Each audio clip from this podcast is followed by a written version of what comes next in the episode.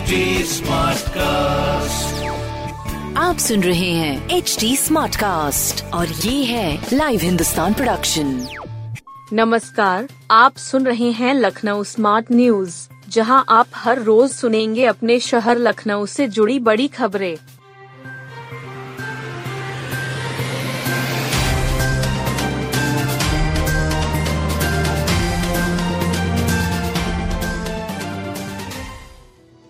बेंगलुरु से अयोध्या आई चांदी की ईंट वापस ले जाएँगे पावन भूमि की धूल।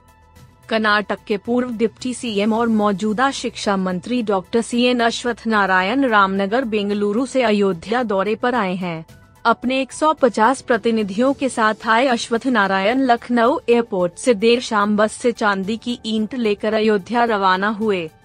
रामनगर का नाम भगवान श्री राम पर ही रखा गया है। यह नगर रामदेवरा बेट्टा रामदेवरा पहाड़ियों के चरणों में स्थित है। यह माना जाता है कि रामायण काल में शक्तिशाली वानर राजा सुग्रीव ने यहाँ श्री राम की मूर्ति स्थापित की थी। कर्नाटक राज्य के पूर्व मुख्यमंत्री कंगल हनुमंथाइया द्वारा इस स्थान का नाम रामनगर रखा गया था। किंवदंती के अनुसार भगवान राम और माँ सीता ने वनवास का कुछ समय रामदेवरा में भी व्यतीत किया था और खावती नदी के पास उनके कदम आज भी संरक्षित है। Doctor C N Ashwath Narayan प्रतिनिधि मंडल के साथ रामलला के दर्शन करेंगे। पूजन के बाद उन्हें चांदी की ईंट भेंट करेंगे। साथ ही, रेशम के लिए विख्यात रामनगर में तैयार की गई एक रेशमी साड़ी माँ सीता को भेंट की जाएगी। रामलला को जो चांदी की ईंट चढ़ाई जाएगी, उसकी पूजा पहले रामदेवरा बेट्टा और कालिंगल हनुमंतरा मंदिर में की जा चुकी है। रामनगर के रामदेवरा बेटा और अयोध्या के बीच एक पारंपरिक संबंध है। ऐसे में स्थानीय लोगों की धार्मिक भावनाओं को ध्यान में रखते हुए अयोध्या की पावन मिट्टी को राम बेटा ले जाया जाएगा। दौड़ में सोनिका ने हासिल किया पहला स्थान।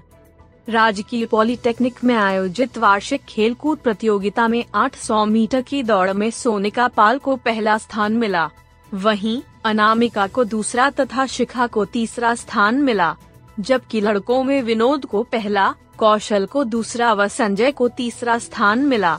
प्रतियोगिता का उद्घाटन प्राविधिक शिक्षा के निदेशक दिनेश मोहन सिंह ने किया। मुख्य अतिथि ने छात्र छात्राओं को पढ़ाई के साथ खेल कूद एवं स्किल डेवलपमेंट के प्रति सजग किया। उन्होंने कहा कि छात्रों को जागरूक होना चाहिए। इस मौके पर छात्राओं ने मनमोहक नृत्य प्रस्तुति दी। इसको सभी ने सराहा। इस मौके पर प्रधानाचार्य राकेश वर्मा व एस के श्रीवास्तव, सियाराम, सुरेंद्र पाल आदि मौजूद रहे। उमड़ रही भीड़ को देखते हुए शिल्प महोत्सव चार दिन के लिए बढ़ा। भारत हस्तशिल्प महोत्सव में कई हस्तियों को भारत हस्तशिल्प गौरव सम्मान से नवाजा गया। वहीं महोत्सव की लोकप्रियता को देखते हुए इसे चार दिनों के बढ़ा दिया गया है। अब महोत्सव 18 दिसंबर तक चलेगा। महोत्सव देखने शहर के कोने कोने से बड़ी संख्या में लोग आ रहे हैं। आशियाना स्थित काशी राम स्मृति उपवन में आयोजित महोत्सव के पंद्रहवें दिन अपने क्षेत्र में उत्कृष्ट कार्य करने वाले लोगों को सम्मानित किया गया है। अखिल भारतीय भोजपुरी समाज के राष्ट्रीय अध्यक्ष प्रभुनाथ राय के अलावा संजय चौधरी कुंवर इकबाल हैदर राज्य वन्य जीव परिषद के सदस्य। सुनील सिंह को भारत हस्तशिल्प गौरव सम्मान से सम्मानित किया गया। सूरज तिवारी को भी यह सम्मान दिया गया। प्रगति पर्यावरण संरक्षण ट्रस्ट के अध्यक्ष विनोद कुमार सिंह ने बताया कि, कि लोगों की मांग पर महोत्सव को चार दिनों के लिए और बढ़ाया गया है। अब 18 दिसंबर यानी रविवार तक महोत्सव जारी रहेगा। महोत्सव में आज सांस्कृतिक संध्या में लोक गीत लोक नृत्य व बॉलीवुड गीतों की मोहक प्रस्तुतियों ने समा बाँध दिया। सदर रेलवे फाटक के नीचे बनेगा अंडरपास, सत्तर हज़ार आबादी को राहत। सदर रेलवे फाटक के नीचे अंडरपास बनेगा। इससे पुराना किला और सदर बाज़ार के बीच दूरी कम होगी। साथ ही सत्तर हज़ार आबादी का सफ़र आसान होगा। साथ ही दुकानदारों का व्यापार भी बढ़ेगा। वहीं के केवी कॉलेज से आज़ाद बस्ती की ओर से जाने वाले जर्जर पुल की जगह एलिवेटेड रोड का निर्माण होगा। इसके अलावा पुल के नीचे आज़ाद बस्ती से गुजरने वाले हैदर कैनाल नाले की सफ़ाई भी कराई जाएगी। केंद्रीय रक्षा मंत्री राजनाथ सिंह के सांसद प्रतिनिधि दिवाकर त्रिपाठी ने इस संबंध में सदर रेलवे फाटक के नीचे अंडरपास निर्माण के लिए निरीक्षण किया। उनके साथ जनसंपर्क अधिकारी डॉक्टर राघवेंद्र शुक्ला तथा डीआरएमएस के सपरा भी मौजूद थे।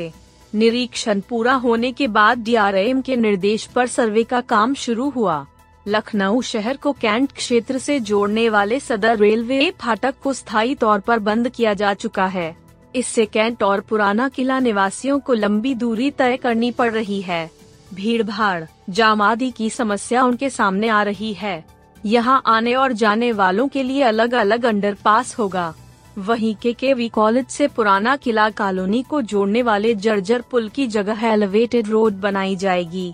इसके लिए जल्द रक्षा मंत्री राजनाथ सिंह पीडब्ल्यूडी के प्रमुख सचिव को पत्र भेजेंगे।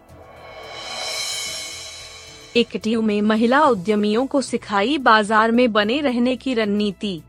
Doctor A P J Abdul Kalam प्राविधिक विश्वविद्यालय इकटीयू के विशेषज्ञों ने महिला उद्यमियों को सफलता के टिप्स दिए उनको बाज़ार में टिके रहने और आगे बढ़ने के रास्ते बताएँ। बताया कि महिलाएँ जो उद्यमी बन चुकी हैं और जो बनना चाहती हैं, वे अपने बिज़नेस कैसे आगे बढ़ाएँ। फंडिंग कहाँ से प्राप्त करें और बिज़नेस स्ट्रैटेजी कैसे तैयार करें, जैसे विषयों पर जानकारी दी स्टार्टअप इंडिया ने स्टार्टअप इन यूपी और एकटीयू के इनोवेशन हब की ओर से कार्यशाला का आयोजन किया गया। एकेटीयू इनोवेशन हब के हेड महीप सिंह ने यह जानकारी दी। उन्होंने कहा कि बिज़नेस में अगर नवाचार है तो वह स्टार्टअप है, इसलिए किसी भी व्यवसाय में नवाचार को ज़रूर जोड़े। उन्होंने कहा कि आमतौर अपने देश में पहले नवाचार को बाज़ार में ले आते हैं और उसके बाद पेटेंट के लिए जाते हैं। ऐसा नहीं होना चाहिए। अगर आपका आइडिया पेटेंट नहीं है तो कोई भी उसे चुरा लेगा और आप कुछ नहीं कर पाएँगे। इसलिए पहले आइडिया का पेटेंट कराएँ, इसके बाद बाज़ार में आएँ।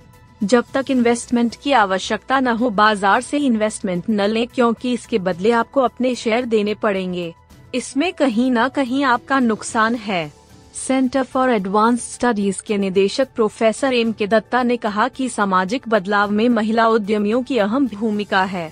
साथ ही अर्थव्यवस्था भी तेज़ी से आगे बढ़ेगी। इससे न केवल महिलाएँ समाज में अपना अलग स्थान बनाएँगी, बल्कि उन्हें पहचान भी होगी।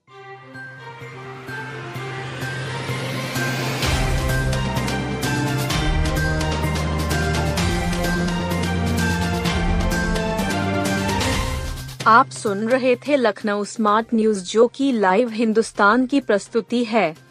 इस पॉडकास्ट पर अपडेटेड रहने के लिए आप हमें फेसबुक इंस्टाग्राम ट्विटर और यूट्यूब पर फॉलो कर सकते हैं। हमारा हैंडल है at the rate H T ऐसे और पॉडकास्ट सुनने के लिए लोग ऑन टू www.htsmartcast.com आप सुन रहे हैं एच टी और ये था live Hindustan production smart cast